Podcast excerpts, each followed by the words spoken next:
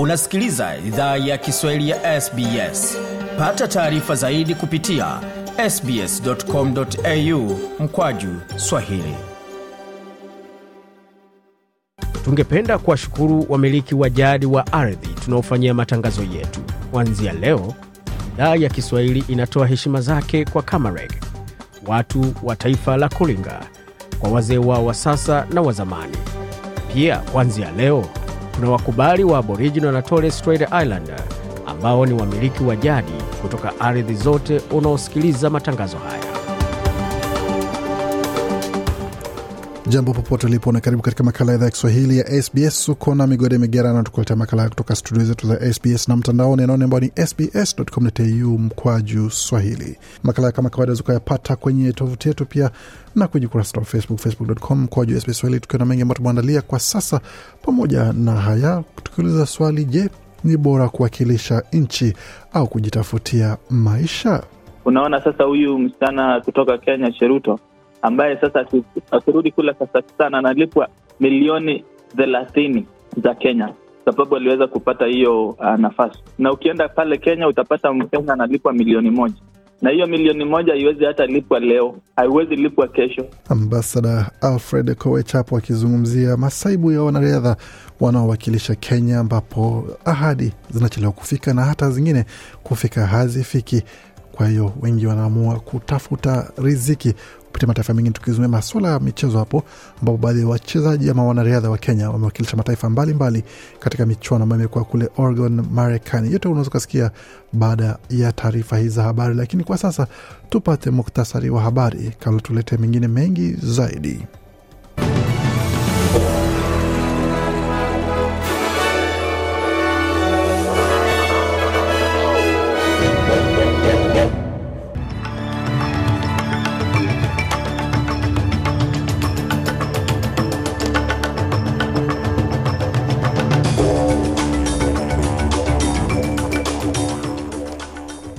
waendelea kusikia idhaa Kiswahili ya SBS ukiwa na migore migerano, na hapa ni muktasari wa habari tukuletea kutoka studio zetu za SBS, ambapo serikali ya shirikisho kuwasilisha miswada 18 katika wiki ya kwanza ya vikao vya bunge la 47 wakati chama kinachowakilisha wanaotoa huduma za wazee asema kwamba hatua za haraka zinastahili kuchukuliwa kwa sababu ya mlipuko ama milipuko inatarajiwa ya uviko 19 pamoja na uhaba wa wafanyakazi, wengi wao wakijiondoa katika sekta hiyo kwa sababu ya uchovu pamoja na masuala mengine ambayo yanaendelea kuwa kera. Wakati huo katika mat, mataifa ya, ya Afrika, Somalia inasema kwamba ina utajiri wa kutosha kuinufaisha jumuiya ya Afrika Mashariki, wakati USAID kuipa Kenya milioni 255 kupambana na swala la ukame. Pia hapa kuna mengi ambayo tumeandalia kwa upande wa michezo, upande wa kombe la Afrika la wanawake ambapo fainali ilipigwa alfajiri ya leo kati kati ya Moroko na Afrika Kusini. Vilevile vile katika Euro ya wanawake inaendelea kupima moto, timu zikiwa zimejikatia katika nusu fainali na katika mechi za kirafiki vilabu kadhaa vyapata chamte makuni katika uwanja, wakati Peterborough wa Australia ajiwakilisha katika swala zima la michuano ya mafainali ya mita 800. Je, alishinda ama aliambulia patupu? Yote hayo katika taarifa ambazo zinakujia muda usio mrefu.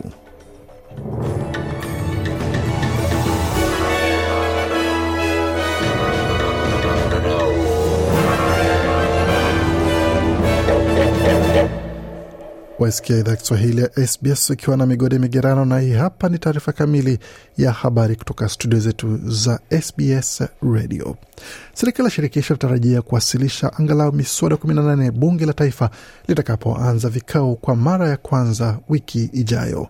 Bunge la 47 litafunguliwa Jumanne na wabunge 151 kwa pamoja na maseneta 72 ambao wataapishwa wote na mabadiliko ya tabia nchi, shinikizo za gharama ya maisha pamoja na hali ya bajeti ya shirikisho vinatarajiwa kutawala wiki ya kwanza ya bunge mpya.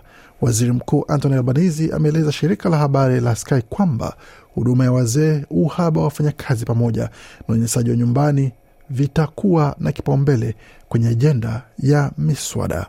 We'll be introducing at least 18 uh, pieces of legislation in our first week in Parliament because we don't. Bwana Albanese anasema kwamba tutawasilisha angalau miswada 14 katika wiki yetu ya kwanza ya bungeni kwa sababu hatutaki poteza siku. Australia imekuwa na muongo wa kupuuza na kutekeleza. Tunataka hakikisha tunaendelea na mageuzi yanayohitajika kwa ajili ya kuendeleza maslahi ya Australia kwa ajili ya kuunda siku bora kwa Australia, alisisitiza waziri mkuu Albanese. Milton Dick ni mbunge wa chama cha Leba kutoka Queensland, anatarajiwa kuwa spika mpya wa nyumba ya wawakilishi, wakati rais mpya wa seneti atakuwa senata Sue Lines wa chama cha Leba anayewakilisha jimbo la magharibi Australia na wanaotoa huduma ya wazee wanaomba hatua ya haraka wakati uviko 19 inaendelea kuathiri zaidi ya theluthi tatu ya vifaa vya huduma ya wazee nchini Australia. Chama cha Aged and Community Care Providers Association kimesema kwamba wakaaji takriban elfu sita pamoja na wafanyakazi elfu tatu mia nne waliambukizwa na virusi hivyo katika vifaa elfu moja kumi tatu kufikia Alhamisi.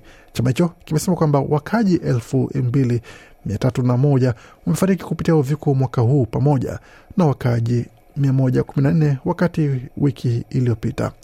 Wakati kuna wasiwasi zaidi ya theluthi mbili ya vifaa hivyo huenda vikashuhudia mlipuko katika wiki zijazo. Paul Sedo ni kaimu mtendaji mkuu wa shirika hilo, amesema kwamba zaidi ya hayo, kuna uhaba mkubwa wa wafanyakazi kwa sababu ya magonjwa na watu wanaoacha kazi katika sekta hiyo kwa sababu za uchovu. So what we're looking for is whatever help we can get with workforce, and we've called for the government to extend the. Anasema tunachotafuta kwa upande wa upande wa nguvu kazi ni kwamba tunaomba serikali iongeze msaada kwa ADF katika hadi kufikia ama kupita katikati ya Agosti, kwa sababu kwa sasa hali ambayo na ahadi ambayo wametoa ni kwamba tunaona kwamba inaweza ikafikia hadi Septemba, kwa sababu tunaamini kwamba wimbi jipya ambalo linakuja bila shaka litakuwa na nguvu zaidi na litadumu kwa zaidi ya miezi kadhaa ijayo, alisisitiza Bwana Paul Sedo akiomba msaada kutoka kwa mamlaka husika kwa upande wa huduma ya nguvu kazi kutoka jeshi la walinzi wa Australia. Na maafisa wa afya kule Queensland wamehamasisha watu wakisha kwamba wameendelea kupata chanjo zao na wamepata jeki za chanjo za uviko tisa, wakati kesi zinaendelea kuongezeka na wakati zinaendelea kupitia matarajio ya kilele kufika Agosti. Katika masaa 24 yaliyopita jimbo hilo lilirekodi kesi mpya elfu tano mia nane na nne za watu ambao wamepata uviko, na kwa masikitiko takwimu za watu ambao zime, zime wameaga dunia bado zitatolewa kwa wikendi hii, lakini zitatolewa kufikia kesho. Kaimu afisa mkuu wa afya Queensland Peter Aiken amesema kwamba wakati kesi zinaendelea kuongezeka, kuchelewa kwa mfumo ambao unahakikisha kwamba watu wanakuwa na namna na jamii inakuwa na ushawishi wa namna kurejesha na kurejesha viwango vya maambukizi inaendelea kudorora. Ameomba kwamba kila mtu ambaye anafuzu kupata chanjo ya jeki ya uviko kumi na tisa afanye hivyo kwa ajili ya kuhakikisha kwamba anacheleza ama anaepuka kupata magonjwa mabaya. We also know that the majority of the people that are in hospital Bwana Eken amesema kwamba tunajua pia kwamba idadi kubwa ya watu ambao wako hospitali na idadi kubwa ya watu ambao wanafariki kupitia uviko kumi na tisa kwa sasa ni watu ambao ni wazee na ni watu ambao hawana hawajapata dozi zao za ama jeki zao dozi zao za jeki za uviko kumi na tisa. Kwa hiyo tunasha kuna vikundi ambavyo tunaona ambavyo viko hatarini zaidi na kama hujapata chanjo yako ama ya uviko pamoja na ile chanjo yako ya jeki, hakikisha kwamba unafanya hivyo tafadhali, na hakikisha kwamba unafanya hivyo sasa hivi. Kama una wanachama wa familia ambao bado wako katika lile kundi ambalo liko hatarini kwa sababu ya chanjo hizo, basi fanya hivyo, fanya hima ili upate chanjo hizo, na ukumbuke kwamba tumependekeza tupate chanjo ya jeki kwa sasa kwa watu ambao wana miaka hamsini na zaidi hakikisha kwamba mnapata chanjo hiyo ambayo inapatikana kwa sasa kitaifa. Katika masaa ishirini na nne yaliyopita kumeripotiwa kwamba na data ambayo imeripotiwa ni kwamba kumekuwa na zaidi ya takriban watu elfu thelathini ambao wameambukizwa kwa uviko 19, takwimu hiyo kamili ikiwa ni watu elfu ishirini na tisa mia tisa tisini na mbili ambao wamepata uviko 19, na kwa masikitiko vifo 28 vimeripotiwa vya uviko pamoja na idadi ya watu 5372 wakiwa ni wagonjwa hospitalini wakiwa na uviko 19. Tukiacha taarifa hizo, tuelekea sasa moja kwa moja katika taarifa zingine ambazo tumeandalia kutoka barani Afrika, hususan nchini Kenya. Shirika la Marekani la maendeleo ya kimataifa la USAID limetangaza kwamba litaipatia Kenya dola milioni 255 kama msaada wa dharura na maendeleo kukabiliana na ukame uliokithiri. Akitangaza msaada huo, msimamizi mkuu wa USAID Samantha Power amewaambia wanahabari jijini Nairobi kwamba kiasi hicho kinajumuisha dola milioni 65 ambazo tayari USAID ilikuwa imetoa mwaka huu. Serikali ya Kenya inasema watu milioni 4.1 katika taifa hilo la Afrika Mashariki uh, wanakabiliwa na uhaba wa chakula ambalo ni ongezeko kutoka milioni watu milioni 8 kumradhi 3.8 mwezi Machi mwaka huu. Bipawa asema pia kwamba vita vya Ukraine vinaongeza mateso nchini Kenya na maeneo mengine. Margaret Kobia, waziri wa Kenya anayehusika na huduma za umma, jinsia, masuala ya wazee na programu maalum, alisema hadi sasa serikali imetumia shilingi bilioni 12.6 sawa na dola za Marekani milioni 628 kusaidia watu walioathiriwa na ukame, lakini kulikuwa na upungufu wa shilingi bilioni kumi na tano. Tukielekea katika pembe la Afrika, rais wa Somalia Hassan Sheikh Mohamed amewaomba viongozi wa nchi wanachama wa jumuiya ya Afrika Mashariki kukubali maombi ya Somalia kuwa mwanachama wa jumuiya hiyo. Rais Mahamud amewaambia kikao cha marais wa jumuiya ya Afrika Mashariki mjini Arusha, Tanzania, kwamba Somalia ilituma maombi ya kuwa mwanachama wa jumuiya ya Afrika Mashariki mwaka elfu mbili kumi na nne, lakini mazingira yaliyokuwepo wakati huo hayakuruhusu maombi hayo kushughulikiwa. Nchi wanachama wa jumuiya ya Afrika Mashariki zilikata maombi ya Somalia kutokana na ukosefu wa usalama katika nchi hiyo ya pembe la Afrika. Jamhuri ya Kidemokrasia ya Kongo imekuwa nchi ya hivi karibuni ambayo ilikuwa ni Julai 11 mwaka 2022 kujiunga na jumuiya ya Afrika Mashariki na hivyo kuongeza mapato ya ndani katika jumuiya hiyo kwa asilimia 22. Rais wa Kenya Uhuru Kenyatta alisema kwamba hivi karibuni kwamba watu katika jumuiya ya Afrika Mashariki wameanza kufurahia makubaliano ya kusafiri kutoka nchi moja hadi nyingine bila vizuizi. Usafiri wa bidhaa vilevile umerahisishwa. Tukielekea moja kwa moja hadi pembe la Afrika ambapo takriban raia watatu wameuawa usiku wa kuamkia Ijumaa katika mapigano baina ya wanamgambo mjini Tripoli, kwa mujibu wa taarifa ya idara ya huduma ya dharura hapo Ijumaa. Mapambano yalianza Alhamisi usiku katika mji wa Ain Zara, kitongoji chenye wakazi wengi mashariki mwa Tripoli, baina ya vikosi vya Al Raada na vile vya mapinduzi vya Tripoli, kwa mujibu wa ripoti za vyombo vya habari. Walikwenda mpaka saa za mapema Ijumaa kabla ya kusambaa katika maeneo mengine.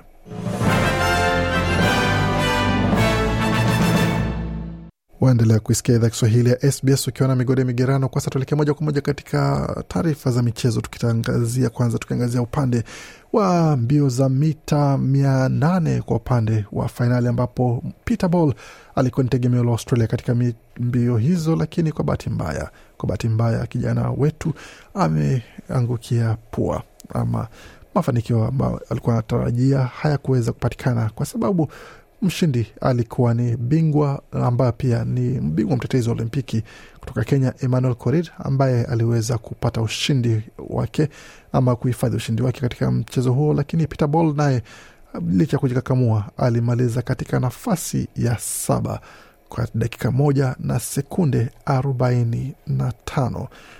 Hongera kwake kwa kuweza kumaliza mashindano hayo na kuweza kuwakilisha Australia kwa maarifa pamoja na kwa, kwa kipaji chake cha riadha.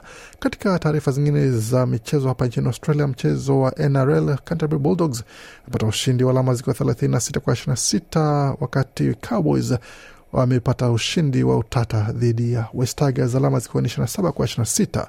Na katika mchezo wa AFL mechi ambazo zimechezwa mapema hii leo ilikuwa ni kati ya St Kilda dhidi ya West Coast, St Kilda wakiwacharaza West Coast 90 kwa 62, wakati Collingwood ilionja ushindi dhidi ya Essendon 80 kwa 76. Vilevile timu ya Carlton ikapata ushindi dhidi ya GWS Giants 90 kwa 54. Katika matokeo ya soka mpira wa miguu hususan kwa upande wa wanawake, mechi ambazo za Ulaya ama za Euro za wanawake, England imepata ushindi wa magoli mawili kwa moja dhidi ya Uhispania, wakati Ujerumani wakawacharaza jirani wao Austria mbili sufuri.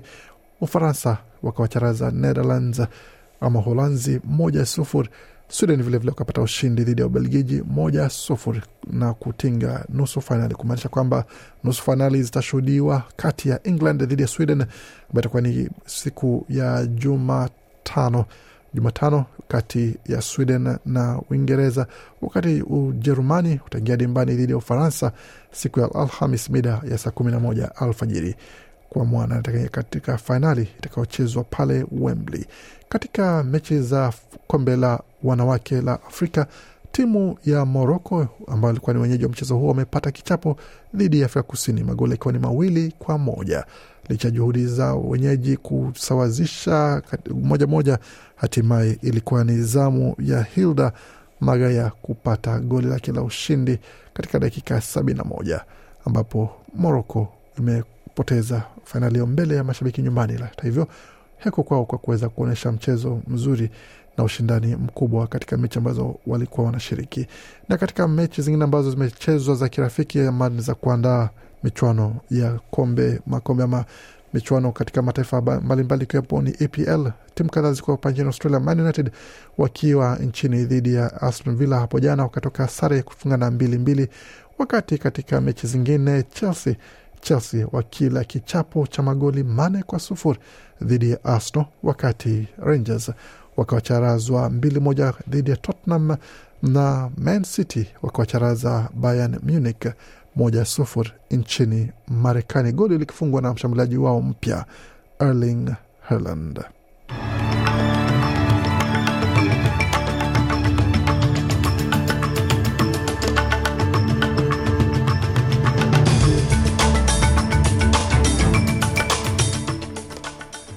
Na mkitazama lilivyo katika masuala ya ubadilishaji wa fedha, dola moja Marekani sawa na dola moja na senti 44 za Australia, kati dola moja ya Australia ina thamani ya faranga 1409 za Burundi, dola moja ya Australia ikiwa na thamani ya faranga 1383 na senti 13 za Jamhuri ya Kidemokrasia ya Kongo. Vilevile dola moja ya Australia ina thamani ya faranga 709 za Rwanda, wakati dola moja ya Australia ina thamani ya shilingi 2644 za Uganda. Vilevile dola moja ya Australia ina thamani ya shilingi 82 na senti 12 za Kenya, wakati dola moja ya Australia ina thamani ya shilingi 1612 na senti 37 za Tanzania. Katika masuala utabiri hali ya hewa, mjini Adelaide nyuzi joto ni 16, wakati Brisbane 13, Canberra 4.4, Darwin ni 21.2, wakati Hobart ni 8.8, Perth 10.1, Melbourne 12.6, wakati Sydney nyuzi joto huko ni 12.3. Kufika poni mwisho taarifa habari ambayo tumeandalia. Bakia nasi kwa makala mengine manakuja kutoka studio zetu za SBS Radio.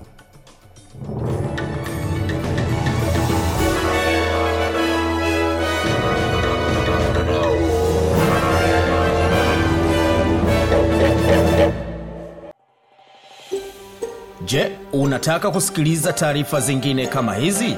Sikiliza zilizorekodiwa kwenye Apple, Google, Spotify au popote pale unapozipata.